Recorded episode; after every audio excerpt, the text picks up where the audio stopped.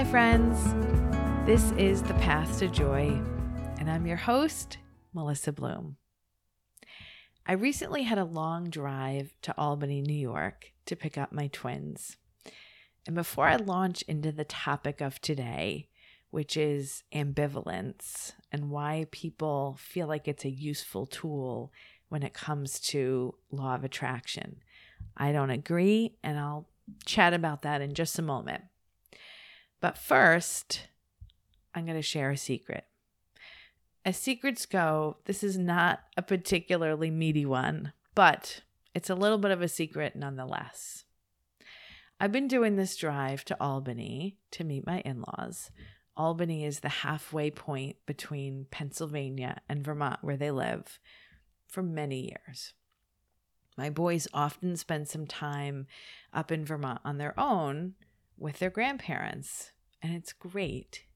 They get to have their own relationship without us getting in the way. And as a kid, I loved spending time with just my grandparents. So, my in laws and my husband always hail me as this hero because I drive say 10 hours with stops on my own to go pick up the twins and then drive back. Okay, here's the secret part. I love it. I love it. I don't want it to end. It's the only time that I'm alone in my car for an extended period of time, and I can listen to whatever I want. I usually download an audiobook from the library. I did this last year and it was so fun. I never get to finish the book. So I try to finish it in these short drives when I get home, but it's never as much fun listening to a book in five to seven minute increments, which is just about all the driving I typically do at home. So this year I rented from Libby, the library's audiobook app. Yes, please by Amy Poehler. It's not new, it's almost 10 years old. I think it came out in 2014 and it's hilarious. The audiobook is especially hilarious. She has Seth Meyers on, Kathleen Turner, Patrick Stewart. It's very funny. And it was the perfect book to entertain me on the drive. Sometimes I was laughing out loud alone in my car that is the best feeling. If you work with me, don't get the book. You're probably going to have it show up at your house as a holiday gift. So I'm not going to spoil all the funny parts, but just go get it or listen to it. In one chapter, Amy talks about show business in general and how hard and demoralizing it can be.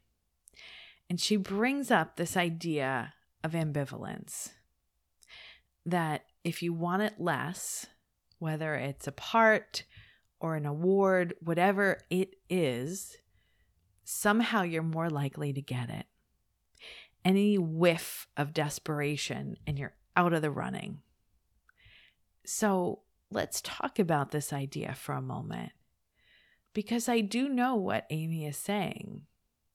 She's talking about energy it's not really ambivalence that works, but this energy of everything is working out for me.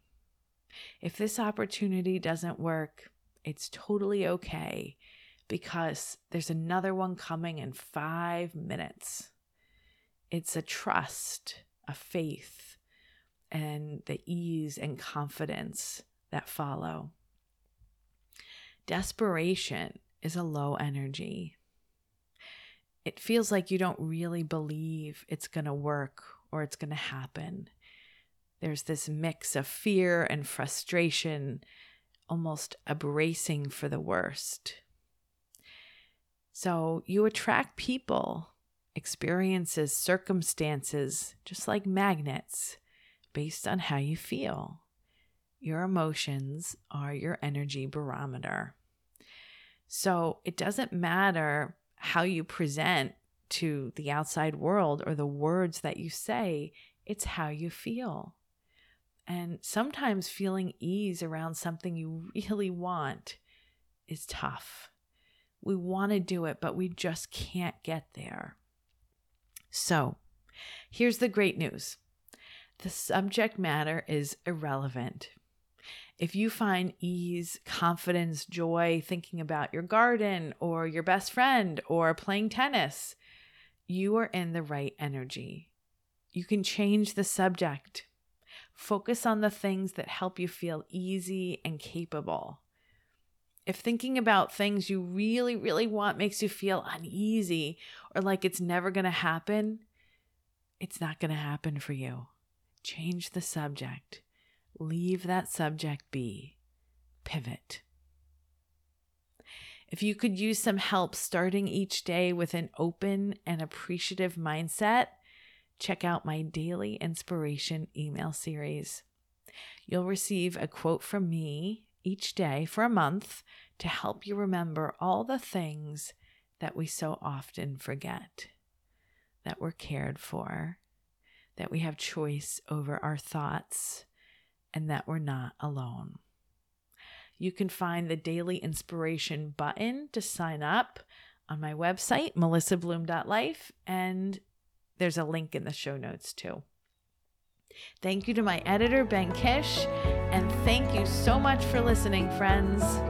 Join me again every Tuesday and Thursday on your favorite podcast app for more episodes of The Path to Joy.